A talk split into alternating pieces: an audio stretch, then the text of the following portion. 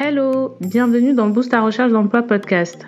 Je suis Vanessa Choubia, ingénieure chimiste de formation. Je travaille actuellement dans l'industrie cosmétique. Je suis également entrepreneur social.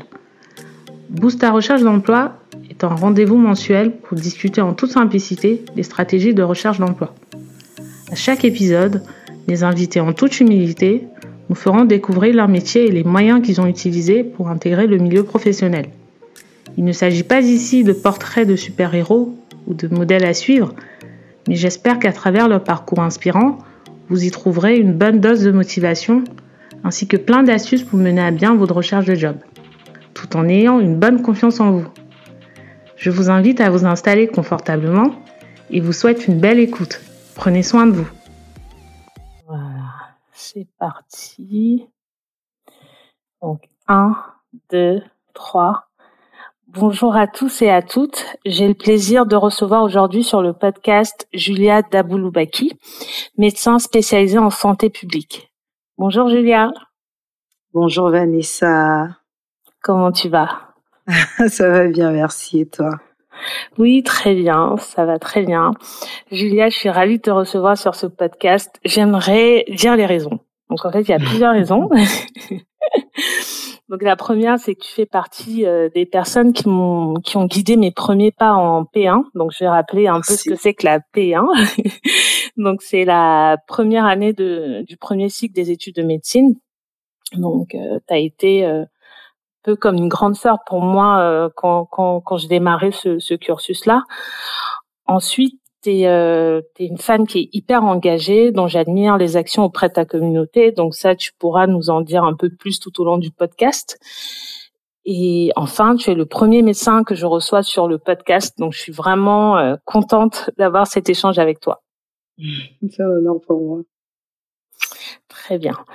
Alors, si euh, tu es, prête, bon, je te propose de commencer par te présenter à nos auditeurs de la façon dont tu le souhaites. Alors, je vais me présenter, bon déjà Julien Dabouloubaki, euh, née Sonkessimo, sachant que Dabouloubaki c'est mon nom d'épouse qui est mon nom d'usage.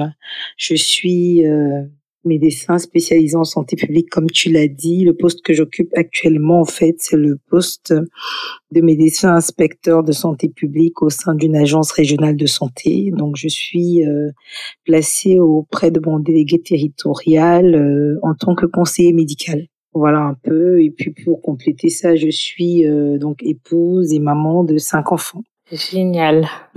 Génial. Vraiment, tu nous diras comment tu arrives à concilier ta vie professionnelle de maman, d'épouse. Euh, je suis vraiment, euh, je suis vraiment admirative.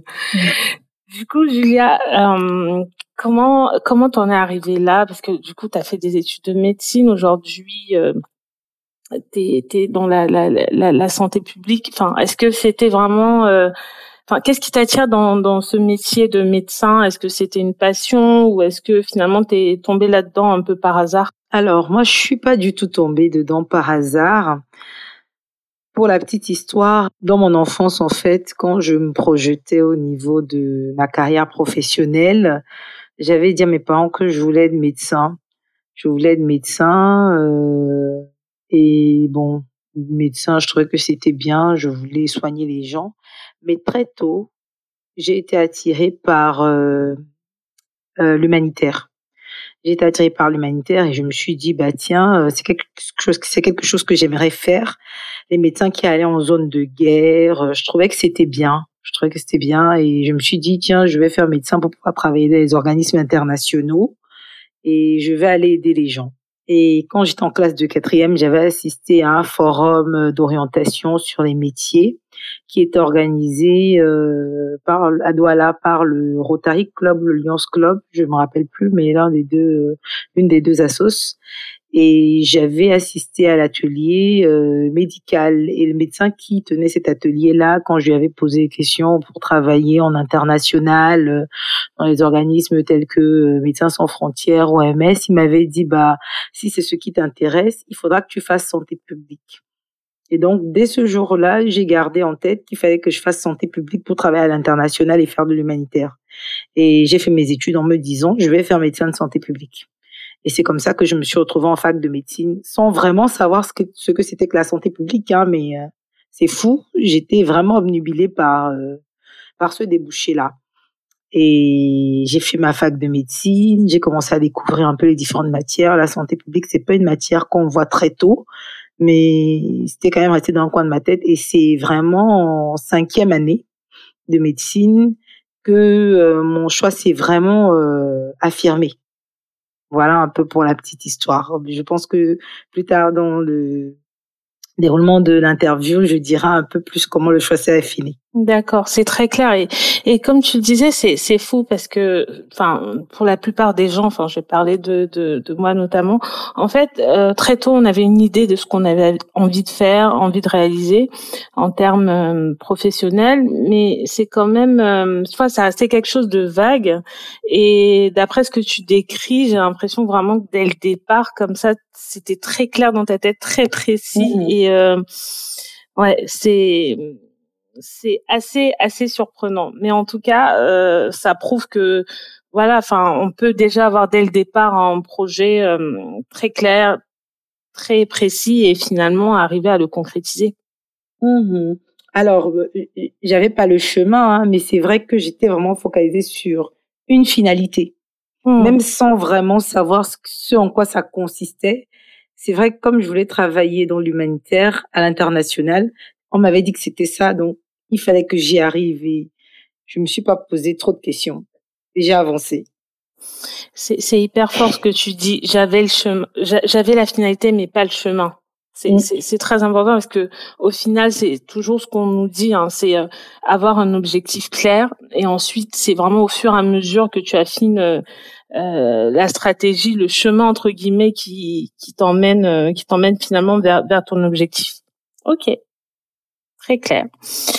Donc du coup, Julia, maintenant je te propose qu'on rentre un peu plus dans le détail de ta de ta vie euh, professionnelle euh, et euh, de, enfin plus dans le détail finalement du chemin. Voilà, plus je, vais dire le chemin qui t'a mené à cette à cette profession, en parlant notamment, je dirais, d'une difficulté, d'un d'un gros challenge que tu as connu, donc qui s'est mis sur ta route et euh, j'aimerais, pourquoi j'aimerais qu'on s'arrête là-dessus? Parce que aujourd'hui, euh, je, enfin, je suis convaincue et tout le monde, un peu comme tout le monde, hein, que c'est vraiment euh, dans des, des moments difficiles, c'est vraiment euh, dans nos échecs entre guillemets finalement qu'on apprend le plus et que nos échecs sont souvent plus salvateurs que ce qu'on ne croit.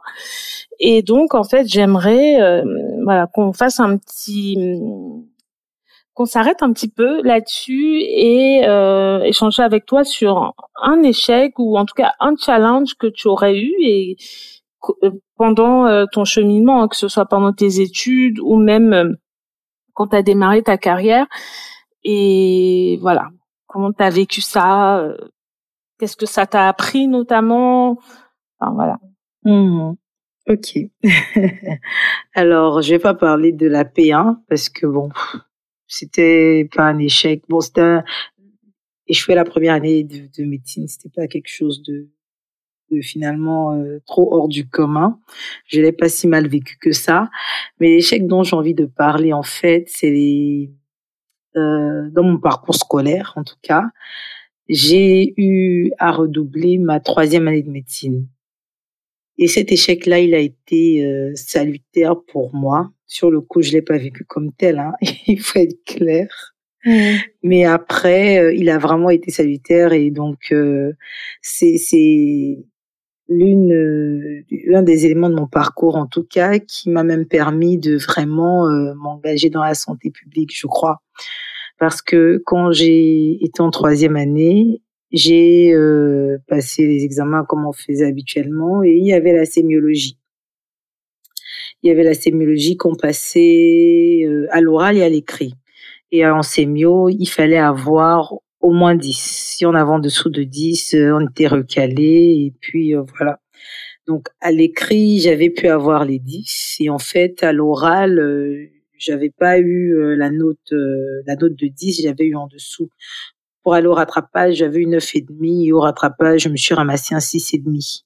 Ah. Et euh, les autres matières que j'avais au, au, rattrapage, j'avais une note même inférieure à celle que j'ai eue euh, lors des examens de juin. Et si tu veux, toutes les autres matières, en fait, je les ai validées. Donc, je n'avais que mon oral de sémiologie à repasser en, en troisième année. Mmh et je me suis dit, c'est pas possible. Je peux pas reprendre toute une année pour un oral qu'on passe à la fin de l'année parce qu'on le passait au mois de juin, entre mai et juin, donc vraiment à la fin, selon le groupe dans lequel on était. Euh, le passage pouvait commencer fin mai et puis ça se déroulait tout au, tout au long du mois de juin et puis avant d'aller en vacances, quoi. Et je me disais, mais je peux passer toute une année scolaire vide à cause d'un oral. C'est pas possible. C'est pas possible. Clairement. ça fait, ça fait, ça fait trop mal. C'est clair, ça fait trop mal. Et donc j'ai décidé, donc on était déjà vers la rentrée, hein, vu que quand les rattrapages, les rattrapages sortent, on est quasiment à la rentrée. J'ai décidé de, de, de, voir le doyen de la fac de médecine et c'était quelqu'un de très impressionnant à l'époque, euh, si tu te rappelles. Ah oui, je me rappelle Dominique Perrotin, voilà, si vous Dominique Perrotin, c'est ça. Et euh, il avait il avait un charisme hein, et j'ai j'ai décidé de, de prendre rendez-vous avec lui et de lui expliquer euh, mon problème qui devait être un problème vraiment peanuts parmi tout ce qui girait. Et donc j'ai essayé de prendre rendez-vous ça avait été un peu compliqué avec sa secrétaire et tout. On m'avait pas répondu, donc je suis partie au secrétariat. J'ai fait un peu de forcing et tout. Et puis bon, finalement, euh, il a demandé comme accord un rendez-vous. Donc je suis venue ce jour-là, j'ai préparé ma lettre que j'avais faite pour demander et tout, avec les notes que j'avais eues. Euh, je pense même que j'avais fait un jeûne et prière pour préparer. oh donc j'arrive et tout, donc je me présente, euh, donc il me laisse parler. Et puis euh, je lui dis que je voulais lui demander voilà la faveur de pouvoir passer mon oral en quatrième année euh, parce que c'est la seule matière qui me reste et tout. Il me dit non. Il me regarde en souriant et il secoue la tête en fait en disant non que c'est pas possible. Ah là, là. là il m'a douche froide donc ça m'a un peu décomposé. Et je lui dis mais monsieur le doyen c'est la seule matière que j'ai. Toute mon année, elle est vide. Franchement, euh, je fais quoi? Il m'a dit, bah, euh, je sais pas, trouver quelque chose à faire. Vous pouvez faire un master 1 parce que la règle c'est ça. Et si vous n'avez pas 10, vous pouvez pas passer. Donc, euh, même si c'est un oral, euh, la règle est la même pour tout le monde. Mmh Et quand il me dit, bah, faites un master 1, je lui dis ben moi j'ai déjà validé un master 1 parce qu'on avait la possibilité euh, d'avoir des options en fait qui étaient des diplômes pour la recherche biomédicale à l'époque qui sont devenus euh, unités euh, d'enseignement pour la recherche biomédicale. Avant c'était des DPRB, maintenant c'est des UERB si ça n'a pas changé entre temps. Et donc j'en avais validé quatre. Et quand tu en validais quatre, tu faisais un stage en laboratoire de deux mois et puis ça te faisait l'équivalent M1. Et donc euh, j'avais validé justement mes quatre DPRB. Et il se trouve que cet été-là, j'avais fait mes, mes deux mois de stage en laboratoire. D'ailleurs, ces deux mois de stage en laboratoire, c'est une de mes amies qui m'avait encouragée euh, Presca, si elle nous suit, euh, parce que je voulais lâcher. J'avais validé mes DPR, mais je lui disais, bah, ça sert à rien, je vais pas faire de la recherche, euh, donc je vais pas faire mon stage en labo, quoi. Et elle m'avait dit, mais vas-y, t'as déjà validé tes, tes, fais quand même ton stage, quoi. Ça te coûte quoi? Oui, c'est peut-être lourd, euh, mais au moins, euh, ce sera fait. Et c'est vrai que je l'ai écouté. J'ai fait ces deux mois en labo qui étaient très compliqués, parce que je travaillais de nuit aussi. Euh, au niveau de mon job étudiant. Donc, euh, en journée, j'étais au labo. Donc, j'avoue que c'était hard. Euh, et ça m'avait permis de valider mon équivalent M1. Donc, je dis au doyen, euh, bah, j'ai déjà euh, l'équivalent M1. J'ai fait les DPRB. Julia, il a été admiratif. Pardon. Excuse-moi de te couper. Enfin, c'est vrai qu'on utilise beaucoup d'acronymes. Donc, juste pour dire que DPRB, c'est diplôme préparatoire à la recherche biomédicale pour ceux qui ne sont pas euh, dans le domaine. Et la sémio, si tu veux juste peut-être dire ce que c'est rapidement, enfin, juste pour que les gens ne soient pas euh, perdus. En fait, la sémiologie, c'est la matière euh, dans laquelle on nous apprend les, les signes des maladies. En fait, c'est vraiment la matière qui nous permet de faire les diagnostics. D'accord. Ok, ça marche. Désolée de t'avoir. Non, non, non, a pas de souci. Tu as raison. Il faut, faut se mettre à la portée de tout le monde. On n'a pas toujours le réflexe. Donc, euh, à ce moment, quand je dis ça au doyen, euh, il a été, euh, j'ai vu qu'il était un peu admiratif et il m'a dit, ah oui, mais si vous avez ça, c'est peut-être ça qui vous a tellement pris du temps que vous n'avez pas pu vraiment bosser votre sémiologie. mais écoutez, faites un master 2. Ah. Et j'ai bien vu qu'il était déterminé à ne pas me laisser passer, donc ça servait à rien. Et à ce moment-là, j'ai dit, bah, écoute, je vais le prendre au mot, je vais, je vais chercher un master 2. C'est vrai que c'est le début d'année et que les master 2, euh, on s'inscrit euh, au printemps d'avant, mais bon, j'ai écrit, j'ai écrit trois mails, je pense, pour demander trois des trois euh, master 2 qui m'intéressaient. Et parmi, il y avait le master 2 de santé publique. Et justement, le, le prof de santé publique, il m'a pris à son master 2. Et donc, cette année-là, j'ai redoublé ma troisième année mais j'ai fait le master de santé publique et ça a été une année géniale. Ça a été une année où vraiment je me suis dit, ah, c'est ça que je vais faire. C'est vraiment ça que j'ai envie de faire. Mais je, je, me disais quand même, malgré ça, pourquoi c'est en cinquième année que j'ai vraiment fait le choix? C'est parce que je me disais, je veux faire ça, mais je me disais, je vais quand même faire une spé clinique et j'aurai une mmh valence santé publique et je ferai les deux. Et en cinquième année, bon, je me suis rendu compte que euh, quand on s'enferme dans l'esprit clinique, on n'a pas forcément le temps de faire de la santé publique. Et il y a une euh, collègue interne qui m'avait dit, bah écoute, euh, on voit que c'est ton truc, tu risques de t'ennuyer si tu fais de la clinique. Pourquoi tu fais pas simplement santé publique? Et c'est vrai que c'est en cinquième année que je me suis dit, bon allez, je fais santé publique et puis basta pour pour tout le reste. Mais bref, ça c'est la parenthèse. Donc c'est comme ça que j'ai fait mon master de santé publique et pendant ce master de santé publique, euh, j'ai fait la connaissance de personnes merveilleuses. J'ai notamment euh, fait la connaissance d'un de mes mentors qui est médecin euh, en alcoolologie, qui à la fin de l'année scolaire m'a prise dans son équipe d'enseignants. Donc quand je passais en quatrième année finalement après avoir repassé mon fameux oral, mmh euh, en quatrième année de médecine, j'étais étudiante en médecine, mais j'étais aussi intervenante à la fac. Et à partir de là, en fait, je pense que ça m'a ouvert beaucoup de choses. Et ça m'a ouvert tout un horizon que je connaissais pas. En fait, ce témoignage est vraiment, euh, c'est vraiment dingue parce que finalement, tu pars de ce qui semblait être, enfin, un gros échec, vraiment euh, entre guillemets, euh, la fin des temps où tu te dis mais pourquoi, pour une matière, je suis obligée de, de reprendre mon année? Et tu fais preuve parce que là j'entends euh, tu insistes tu persévères de, tu fais preuve de curiosité de, de ténacité persévérance et même j'ai envie de dire d'audace parce que combien d'entre nous oseraient aller euh, tu vois frapper à la porte du doyen euh, d'une faculté enfin c'est enfin je pense que lui-même il a dû se dire non mais en fait elle en veut non mais c'est enfin je et, et, et, pour moi, non, mais c'est vraiment, euh, comment dire, ce retour d'expérience là, il est, il est vraiment, à mon sens, euh, très, très poignant. Parce que finalement, souvent, quand il y a une porte qui se ferme, on se dit non, mais ça y est, c'est fini. Mais mmh. Euh, c'est souvent la porte finalement à quelque chose de, de, de, meilleur ou en tout cas une redirection vers vers des choses qui nous conviennent conviennent le mieux. En tout cas, c'est votre voie. Ouais, Exactement. Ouais. Non, mais euh, et donc au, et, au final, en, plus, tu découvres le métier de l'enseignement. Mmh peut-être t'avais même pas imaginé. Euh...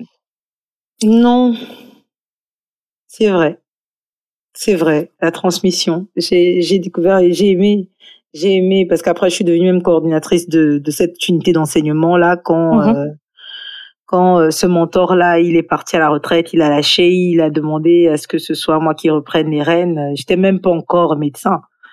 Franchement, ça m'a vraiment ouvert tout un pan de, de possibilités, euh, tout un réseau.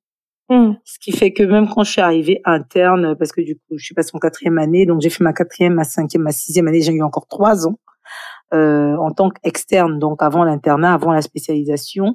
Et pendant ces trois ans, j'évoluais déjà dans le milieu de la santé publique. Au point où quand j'arrivais interne, euh, j'étais un bébé interne, mais on avait l'impression en fait que j'étais une ancienne. Ah oui. Mmh. Donc voilà. Non, mais euh, merci en tout cas pour euh, pour ce, ce retour d'expérience vraiment sur un un point qui qui est un échec entre guillemets, mais qui au final t'a ouvert les portes vers voilà vers, ta voie entre guillemets et le domaine dans lequel tu, tu excelles actuellement.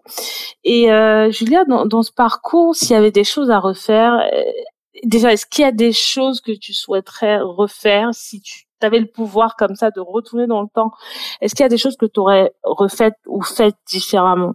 Mmh. Dans mon parcours, est-ce qu'il y a des choses que j'aurais faites ou faites différemment?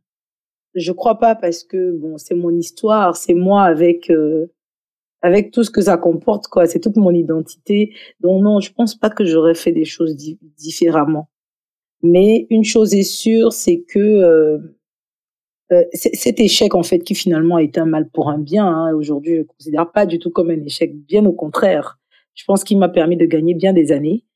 Euh, je, je, ça m'a fait me rendre compte que aucun échec, justement, n'est fatal. Et que de tout échec, il faut toujours tirer, on a toujours quelque chose à tirer. C'est ça aucun échec n'est fatal, n'est définitif et on a toujours des choses à apprendre en fait de, de ces expériences qui peuvent être douloureuses sur le coup, mais qui au final, avec beaucoup de recul, euh, on le comprend après. Ouais, complètement. Et, euh, et si tu avais des, des, des, des conseils euh, que tu te donnerais à toi euh, beaucoup plus jeune, à la jeune Julia, s'il y avait des choses que tu, tu, tu voudrais lui dire et qui pourrait également servir à tous les jeunes qui veulent s'orienter en médecine parce qu'il faut quand même le rappeler, tu disais tout à l'heure, mais de façon euh, très détachée que finalement un échec en P1, euh, voilà, c'est quelque, chose euh, d'assez commun.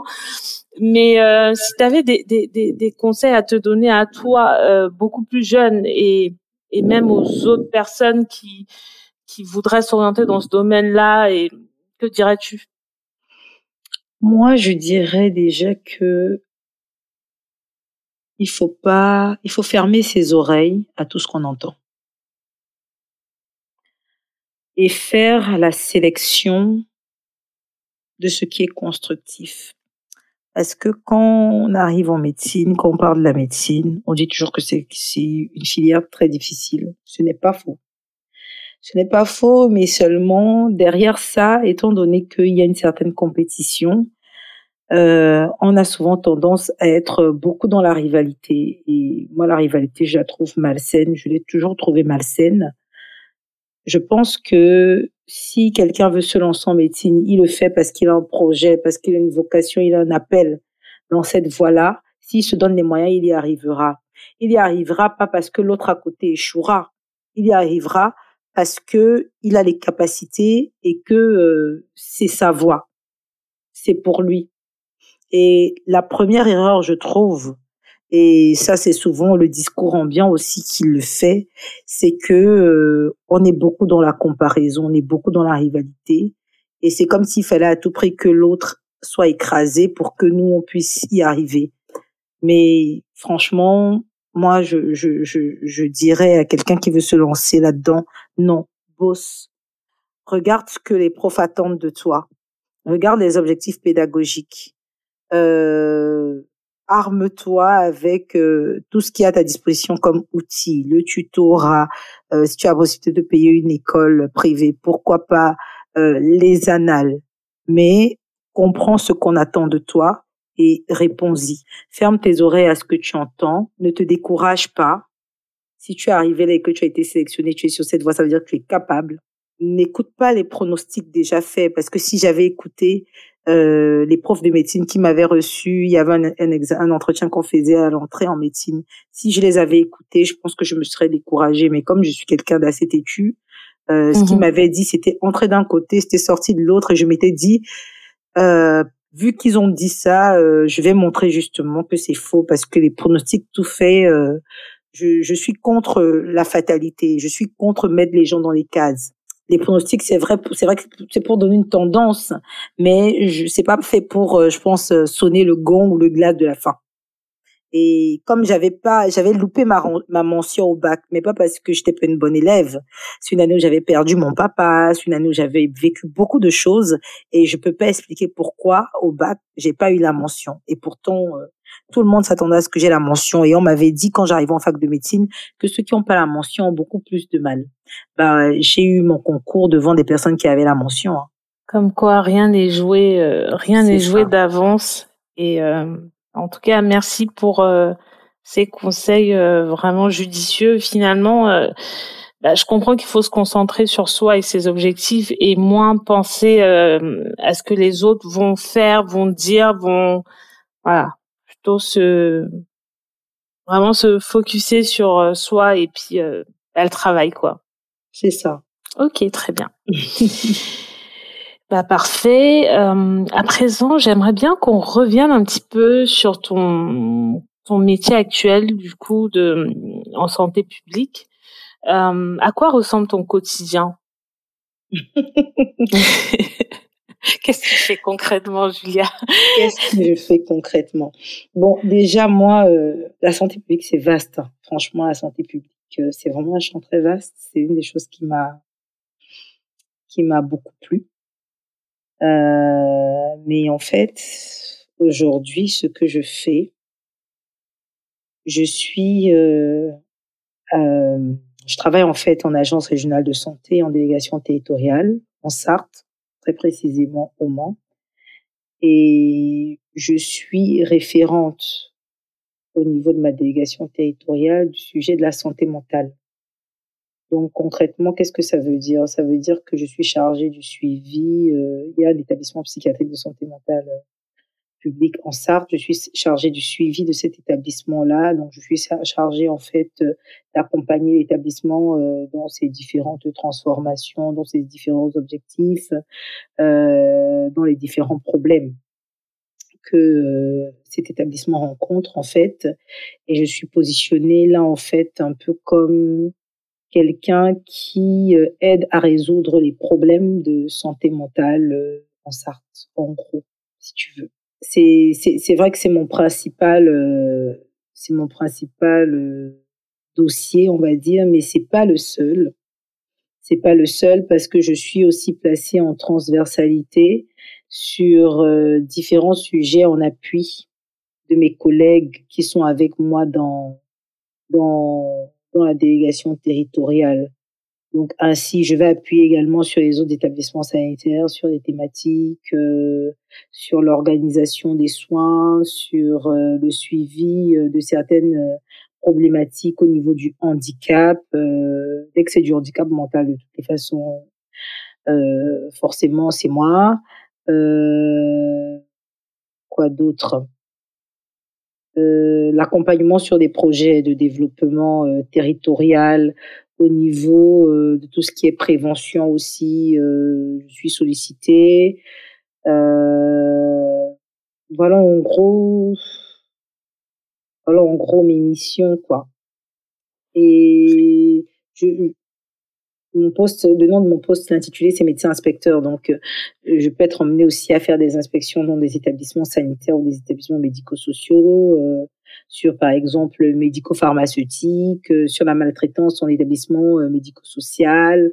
Je peux être emmené à analyser l'état de santé d'une population, l'offre de soins, voir est-ce que ce qu'on offre c'est conforme aux besoins, gérer les situations à risque. Là, voilà, le Covid, clairement.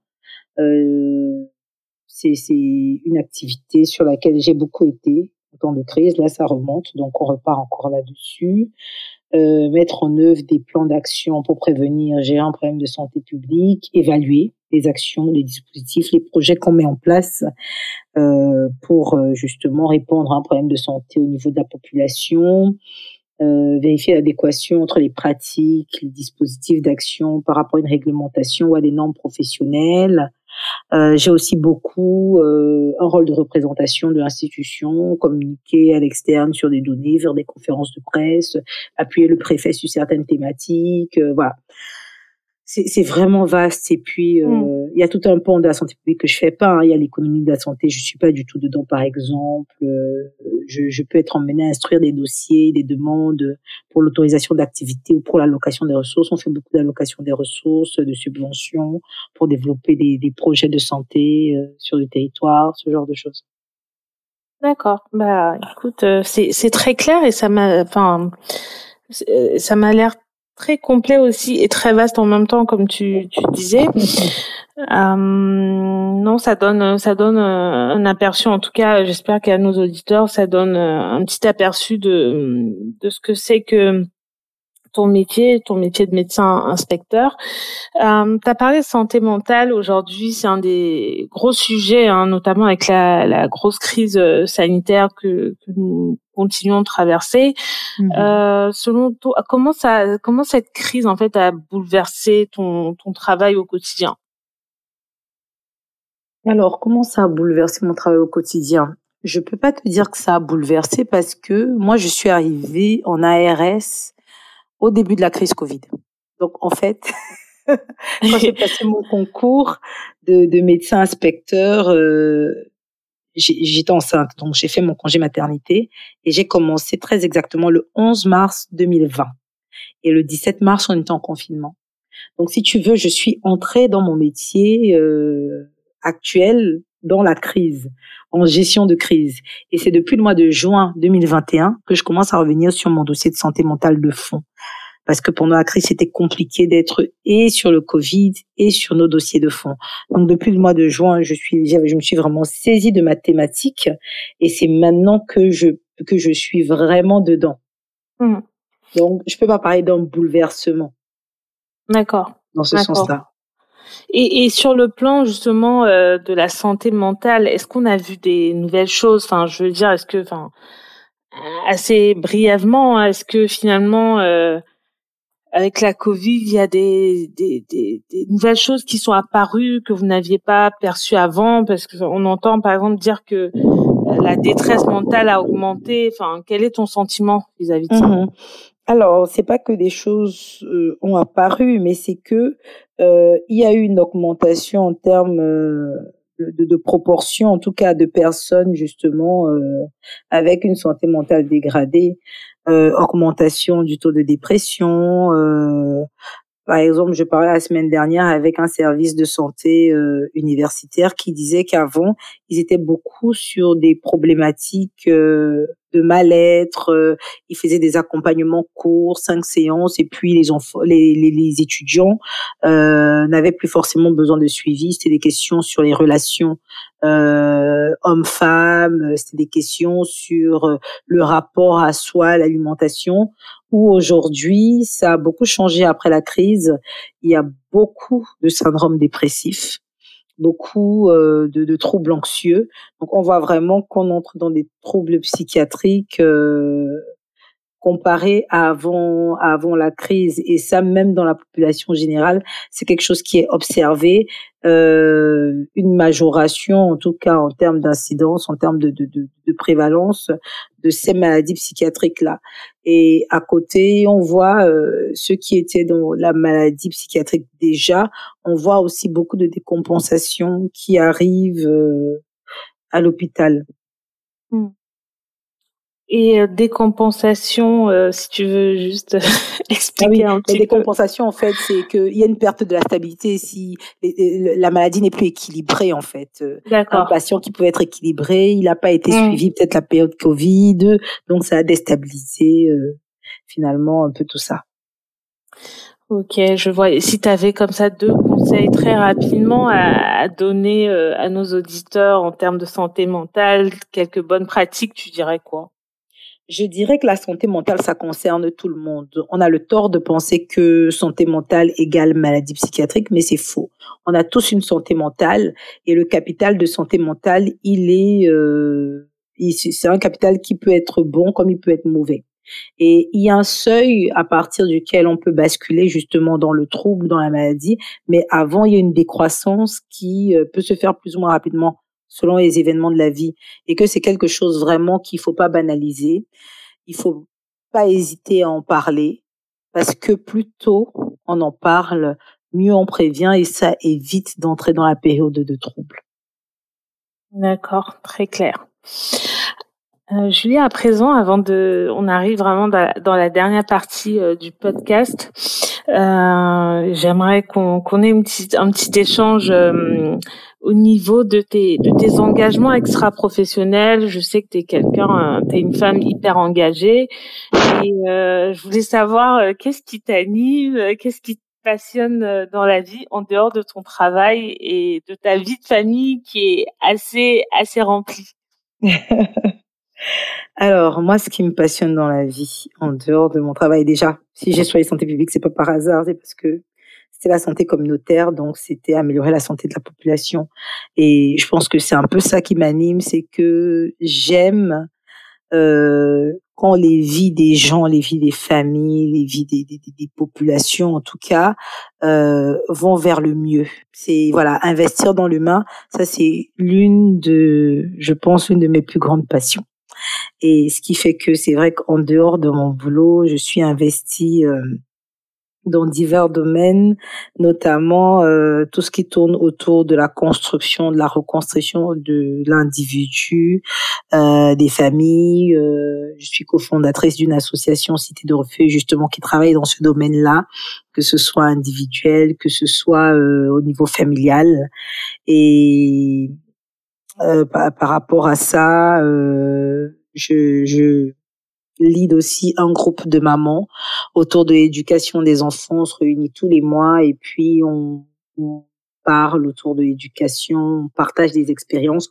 On fait venir des mamans qui ont des enfants qui ont déjà grandi, qui ont réussi ou elles ont déjà réussi l'éducation et puis on tire des expériences d'elles. Euh, voilà on prie ensemble aussi parce qu'on est croyants et puis voilà mais bon c'est ouvert à tout le monde mais on a ce cet axe aussi euh, je travaille aussi sur un projet d'école avec euh, mon conjoint notamment qui est enseignant et qui est aussi animé par les mêmes euh, valeurs que moi sur euh, l'éducation globale des jeunes.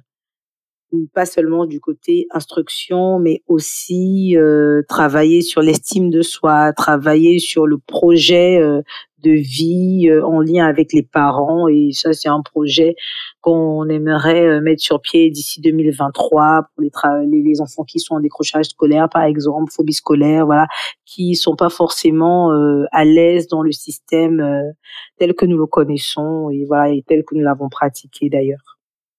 Donc je suis un peu dans, sur toutes ces thématiques là, euh, voilà, euh, tout ce qui a qui a trait à la transmission, tout ce qui a trait à euh, apporter de la plus-value à l'humain, voilà, je mm-hmm. suis, euh, je me retrouve dedans.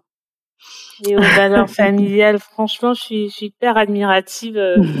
bravo pour tout ça. Je me dis mais mais comment tu fais déjà avec ton travail prenant, les les enfants. Vraiment euh, super inspirant, Julia. Vraiment bravo. Merci. Et puis ce sera avec grand plaisir euh, s'il y a des, des, possibilités, en tout cas, euh, d'apporter ma modeste contribution à tout ça, ou même les personnes qui nous écoutent, s'ils veulent contribuer, aider, participer, on mettra les, les, les liens. Hein, tu, je mettrai dans la description du podcast les liens pour pour te retrouver. D'accord. Euh, à présent, Julia, euh, j'avais une autre petite question pour toi. Euh, en fait, c'est, je vais te proposer, c'est ce que j'appelle la question Joker. Mhm. Quand j'annonce la question Joker, c'est presque la fin. Non, non, surtout pas. Donc en fait, je vais te, donner le choix entre trois euh, trois options. Donc euh, tu as soit mantra, œuvre mhm. d'art ou personnage. que souhaites-tu développer parmi ces trois? Mantra. D'accord. Donc, euh, vas-y, quel est le mantra qui te, qui t'inspire, qui t'accompagne euh, Qu'est-ce que tu veux partager avec nous? Alors, un mantra qui m'inspire, qui, qui, qui, me pousse en tout cas à passer à l'action, c'est une phrase en fait de Edmund Burke, qui était euh, un homme politique et philosophe irlandais, qui a dit ceci le mal progresse à cause du silence des gens de bien. Et mmh. cette phrase, euh, elle me parle particulièrement parce que euh, c'est très courant d'entendre euh, les gens se plaindre, ou même nous-mêmes, hein, de, de nous plaindre que telle chose n'est pas bien faite, telle chose ne se passe pas comme il faudrait, mais en fait, on ne fait rien pour changer les choses. Bah, c'est clair que si on fait rien et on estime que les gens y font mal, bah, ça va toujours continuer. Si on estime qu'on a notre pierre à apporter, bah, il faut qu'on se lève et qu'on le fasse. Et si les choses marchent mal, ça veut dire que ceux qui peuvent bien faire, en fait, ils font rien. Donc voilà. ah, c'est super fort. Franchement, merci beaucoup pour euh, pour ce partage. En tout cas, une une invitation à l'action, hein, quelle qu'elle soit. Faut faut agir. Faut agir. Du moment où euh, on a des convictions et que c'est des convictions. C'est c'est faut faut agir. Très bien. Donc euh, pour terminer, Julia, euh, j'aimerais que tu complètes cette petite phrase. Je ne serais pas là si. Donc tu n'aurais pas été là si. Je n'aurais pas été là si je n'avais pas eu une rencontre personnelle et intime avec Dieu à un moment de mon parcours. Waouh. Wow c'est rien à redire. Au-delà de tout ce qu'on entend dans voilà, euh, voilà. s'il n'y avait pas eu cette rencontre personnelle et intime, j'aurais pas été là. Très bien. Ah on arrive à la fin, Julia. C'est vraiment, euh, vraiment super. Merci beaucoup pour ton temps. Euh, j'aimerais quand même le dire. Là, on l'enregistre tard le soir. Merci à toi d'avoir pensé à moi. Franchement, honneur. Et je t'encourage. Merci, merci Julia. Donc j'espère vraiment que bah, le podcast euh, aura euh, aura intéressé un grand nombre. Ce que tu as partagé, c'était vraiment fort. Et euh, je te dis à très vite, Julia. À très vite, Vanessa, et que ton podcast continue à aider plein de gens. Merci beaucoup. Merci, bye bye. Bye. Nous arrivons au terme de cet épisode avec Julia. J'espère que vous l'avez trouvé utile et intéressant. Si oui, n'hésitez pas à le partager autour de vous et à nous laisser vos commentaires, vos feedbacks. Pour ma part, j'ai hâte de vous retrouver sur les pages LinkedIn, Instagram et Facebook du podcast. À très vite pour un nouvel épisode. D'ici là, prenez soin de vous.